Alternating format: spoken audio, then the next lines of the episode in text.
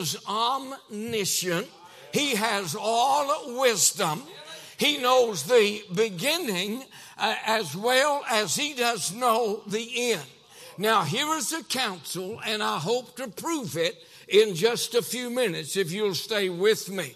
Here is the counsel that God has brought out of eternity past that every believer may have complete refuge in Jesus Christ. You go all the way back to the Genesis, which I'm going to go in just a few moments, and show you that that believer has complete refuge in Jesus Christ. It's not in the sanctuary, as we read about in the uh, book of Hebrews. It is not in the sacrifices. It is not in the sincerity, as Brother Brown was preaching. It is in the Savior.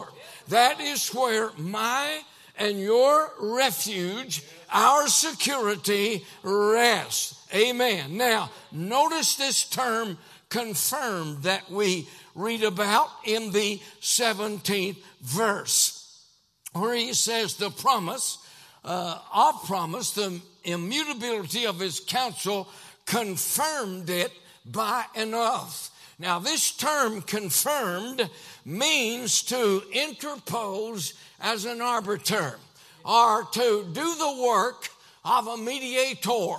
Now, we're talking about God bringing his counsel out of the past and letting you and I in on what he's been doing all along. When one here works as a mediator or an arbiter, he's working between two coveting partners. All right. Now, don't forget that. Two people are making a covenant. And so here is the uh, arbiter. Here is the mediator, God Himself, working in those positions. But number three, He's working as the guarantor. Thank God He is the guarantee of everything He has ever said He is going to do. Now, here is what's taking place God places Himself between the heirs of promise and Himself. All right, now, if a covenant is going to endure the ages, man is going to have to be left out of it. It's going to have to be made by God Himself. When Abraham offered his son on Mount Moriah, God said, By myself I have sworn. I don't need you, Abraham. I don't need you, James Jones. Amen. I have sworn by myself.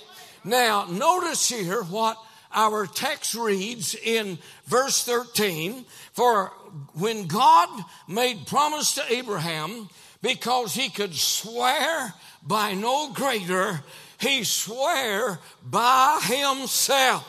Now, I think this has to do with the Palestinian covenant that God has given the land to Israel. And that's why nobody, I'm, I'm, I'm going to pull off here a minute, but that's why nobody is going to take the land of Israel. Because God has sworn by Himself He was going to give it to Israel for an everlasting possession. Now, they may have been driven out of the land, but it's still their land. God has given it unto them. In the Bible, they practiced what was called a blood covenant. And what they would do is take an animal and divide that animal, and they would join hands and walk between those two carcasses. And that was a covenant, blood covenant, that only death could break. Now, hang on a minute. Amen. Amen. If God, who, if God had made that covenant with Abraham, Abraham died. And if God had made that covenant with me, someday I'm going to die. But God made it with himself. And so God is not going to die. So he said, Abraham, here's what I want you to do. I want you to take a heifer. I want you to take a she goat and a ram and a pigeon and a turtle dove. I want you to divide. That's five, by the way. Amen. There is the heifer. There is the she goat. There is the ram. There is a turtle dove. And there is the pigeon. And that's five. Every covenant is founded on grace. Amen. Everyone, we don't deserve anything that's good of God. Boy, I was thinking a moment ago, Lord, all of this and heaven too. You let us sit in and enjoy the shouting and the testimonies and rejoicing of the saints of God, the beautiful music we have heard tonight, and the great preaching that we've heard tonight. And Lord, we don't deserve any of this. Amen. We deserve somewhere to be in a, in a back place. Nobody knows us, ever heard of us starving to death with no clothes to wear. I'm telling you, we don't deserve anything. But God, because of His goodness and grace unto us, has brought out of the past something that living and life is all about. So, Abraham takes these three animals and he divides them, and that is six. Then we have the turtle dove, he divides not and the pigeon he divides not, we have eight. And so that's the number of new beginning. And so God said, I'm going to do something now. Amen. I'm going to start something new. Amen. I'm going to do something new. And the Bible says a deep sleep fell on Abraham. Amen. And it began to be dark.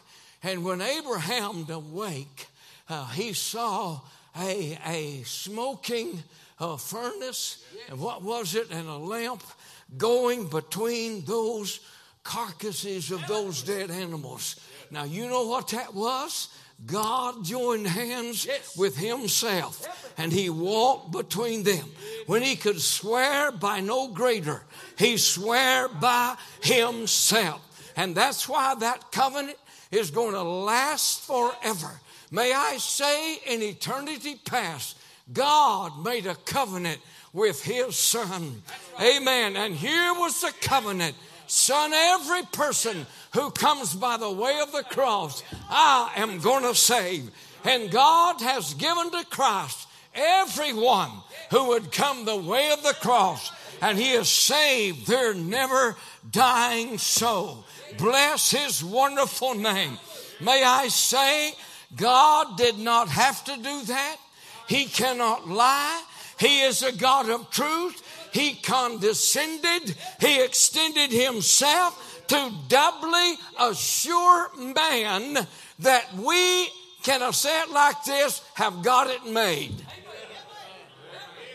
Years ago, I was preaching in Valley something Baptist Church in North Carolina, and I just opened the door and looked out on the sidewalk, and here came Brother Earl Hughes walking up that sidewalk.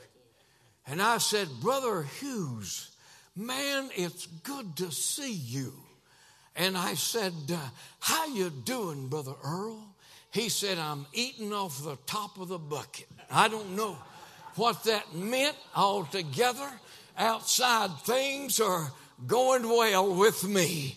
Amen and amen. Now, Look at some of these rich phrases I was talking about, all right? First of all, he mentions the heirs of promise, all right? In verse 17, that has to do with our standing. I don't think you can stand any better than being the heir of promise. All right, in verse 18, he uses the phrase a strong consolation that has to do with our satisfaction. In verse 18, he writes, who have fled for refuge.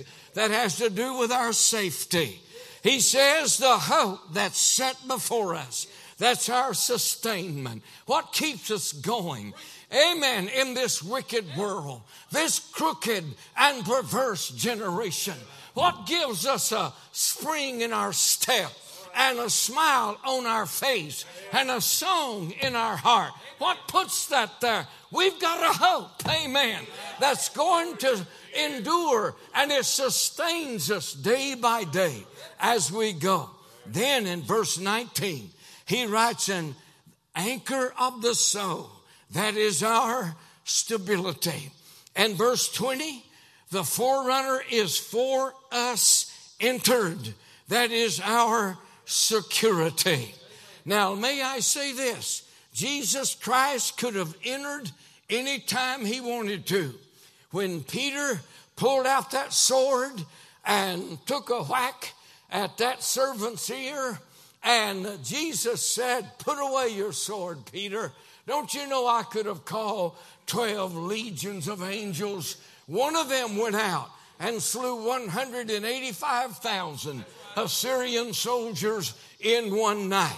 So the Lord was saying, I don't need your measly sword.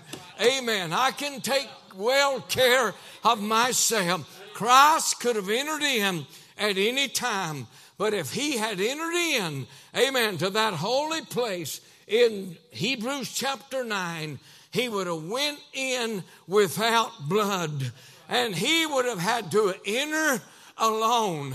But the writer said he has for us entered. Amen. Now, uh, listen, we would have had to stay behind. We couldn't go. But he's made through us. Look at chapter 10 just a minute, or for us. Having therefore, brethren, boldness to enter into the holiest by the blood of Jesus, by a new and living way, which he hath consecrated for us through the veil, that is to say, his flesh.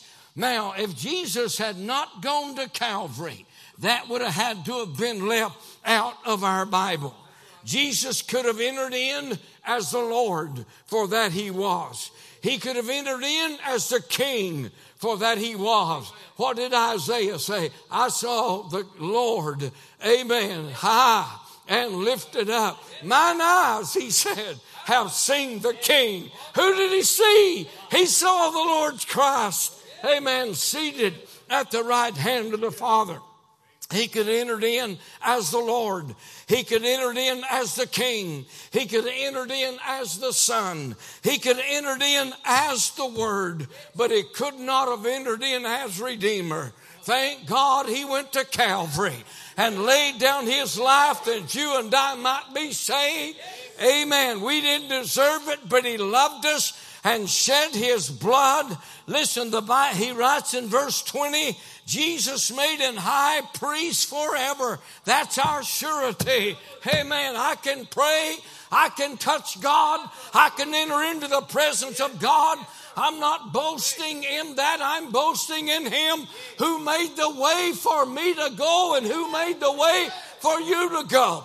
We go because we have a great high priest who is over the house of God, who's entered in to that holy place in my and your behalf. Now, as an introduction, two points real quick.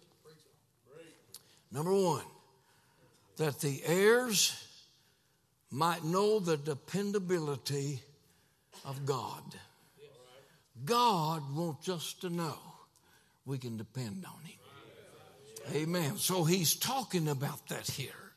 Now, the promise he mentions, remember? We read that, the promise here in verse 15. And then in verse 16, he uses the term oath. All right? Now, the promise was made not only to Abraham, physical, natural seed, which we have alluded to already, but it was made to his spiritual seed. Now we read in Romans that Abraham is the father of all them that believe, though they be not circumcised, but righteousness might be imputed unto them. What a word that is. Amen. We have righteousness put to our account because of faith that we have in Jesus Christ. Now I'm hurrying. Galatians 3 7. Know ye therefore that they which are of faith, the same are the children of Abraham. That promise was made to Abraham and his seed. Well, I get it on the spiritual end. Uh, Brother Holcomb, my Bible teacher, taught me this. He said one night, God said, Abraham, I want you to take a stroll with me. And said, we went, he, they went walking out through the area.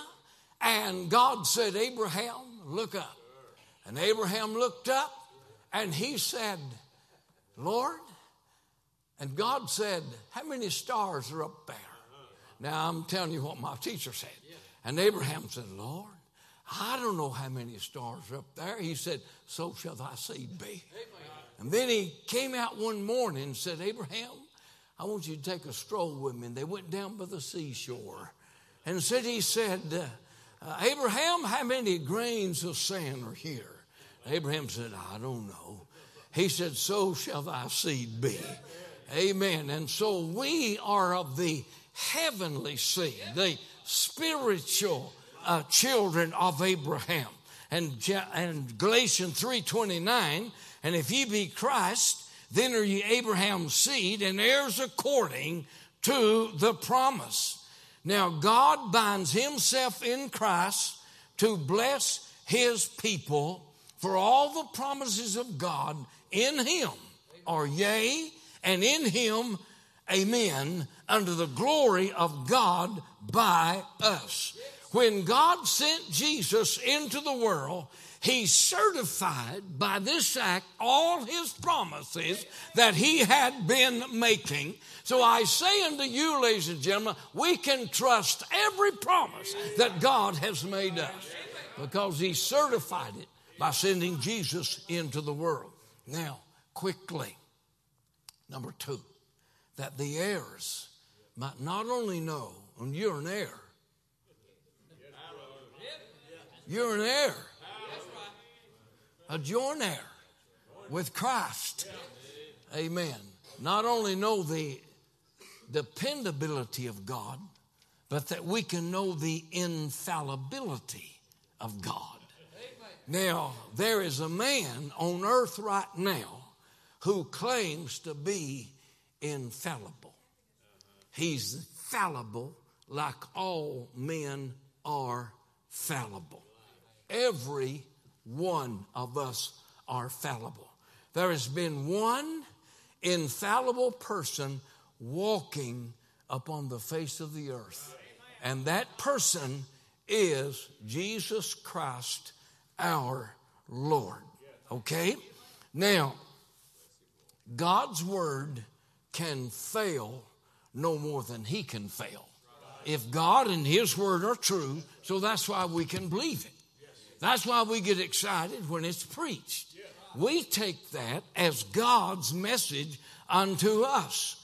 Immutability, listen to this immutability.